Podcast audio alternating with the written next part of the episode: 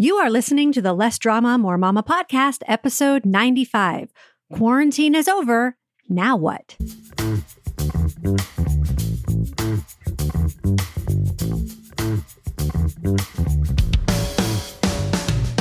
This is Less Drama, More Mama, the podcast for moms who want to feel calm, in control, and confident about how to handle anything life throws their way you're ready to go from feeling frazzled and disrespected to feeling calm and connected, this is the podcast for you.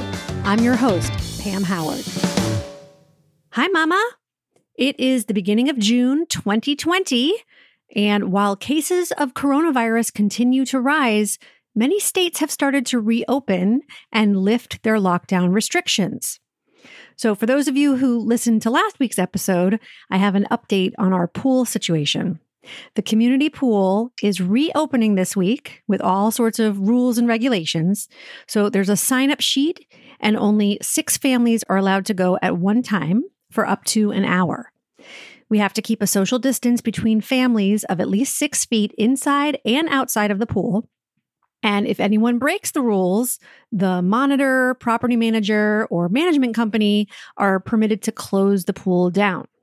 So, we are signed up to go this Friday afternoon. My kids are very excited, to say the least. Am I as excited as they are? Not so much. I don't really love going to the pool in the first place. And this will be our first real outing with people outside of our immediate family. When I read snippets of the news, which isn't very often, some experts say they fear that reopening too quickly could mean a second wave of infections, while others say they fear that waiting too long could have a more devastating impact on the economy.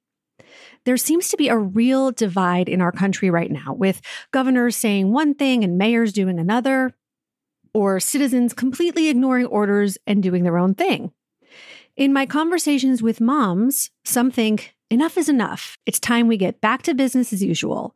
And they're just waiting for the day that school reopens and others feel it's irresponsible and risky to return too soon and are totally content for this to go on for another school year.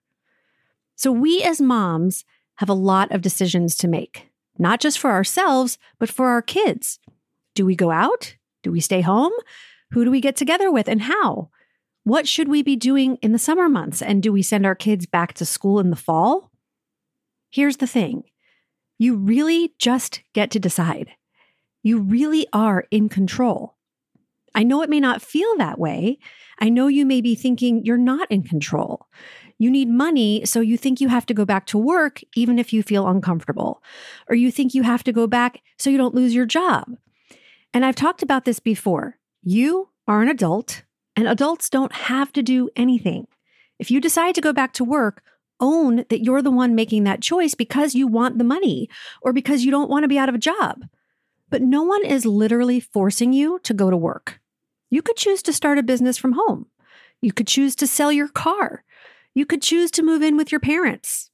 There are a million choices that you have. So stop telling yourself that you have to do anything because you'll always end up feeling powerless and like a victim. What if you could feel empowered and abundant and free right now? What if nothing needed to change externally for you to change internally? And this is for everyone. For those of you who are hesitant or anxious to re enter society, and for those of you who are in a hurry to get back to quote normalcy.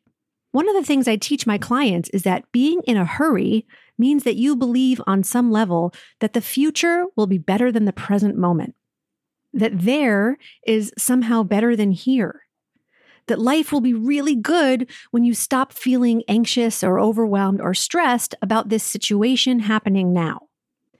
But once you understand that this situation happening now isn't the cause of your emotions in the first place, you are, and that you can handle any emotion because it's just a vibration in your body caused by a sentence in your brain, then you won't be in as much of a hurry to escape it and it will naturally lose its power over you and dissipate.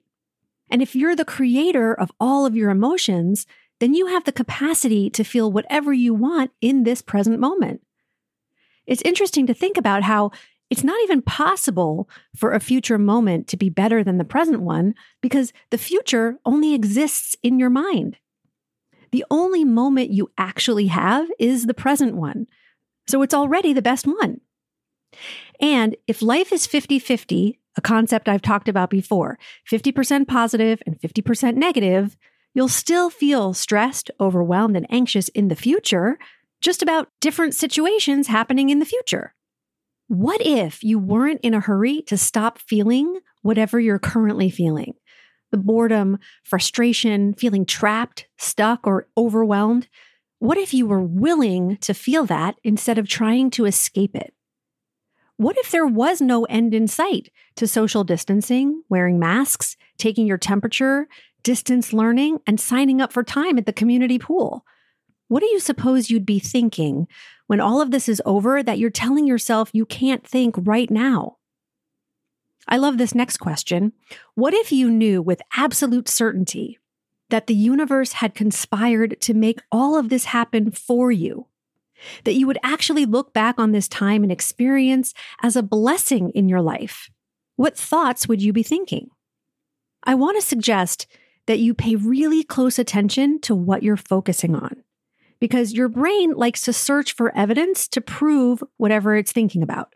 For example, if you're focused on all the things that could go wrong and all the reasons why it's too soon for kids to go back to school or for you to go back to work, you'll find tons of evidence to support those thoughts. And you'll constantly feel anxious and on edge. But if you focus on all of the precautions people are taking and the benefits of going back to school and work, you'll find those too. And there's no right or wrong way to think or choose here because there's advantages and disadvantages to everything. I just want you to be aware of the thoughts and feelings driving your decisions, and I want you to make sure you like your reasons for them. I was talking to Marissa this morning about how every time we get into the car, we're not focused on how many car accidents there are every day and how so many other people disobey the rules of the road. We just get in the car, put on our seatbelts, drive safely, and we focus on getting to our destination. We never know when we get into the car what might happen. But if we constantly focused on those other things, we'd feel panicked every time we got into the car. We either wouldn't go anywhere at all or would be driving with such anxiety that we'd bring about an accident ourselves. It's such a good analogy for what we're experiencing now. We have no control over what other people are going to do right now. There will always be people who don't follow the guidelines or they won't follow the rules the way we'd like them to be followed. All of us have ideas about how other people should do this post quarantine thing. We have thoughts and opinions about what it should look like. And when people don't do it that way, we make ourselves angry or anxious and give them the credit, again, leaving us feeling so disempowered. Other people's actions come from their thoughts and feelings, which we know nothing about. We can't assume we know why other people do what they do or make the choices they make. But we can become curious. We can seek to understand rather than judge them or blame them for choosing differently than us.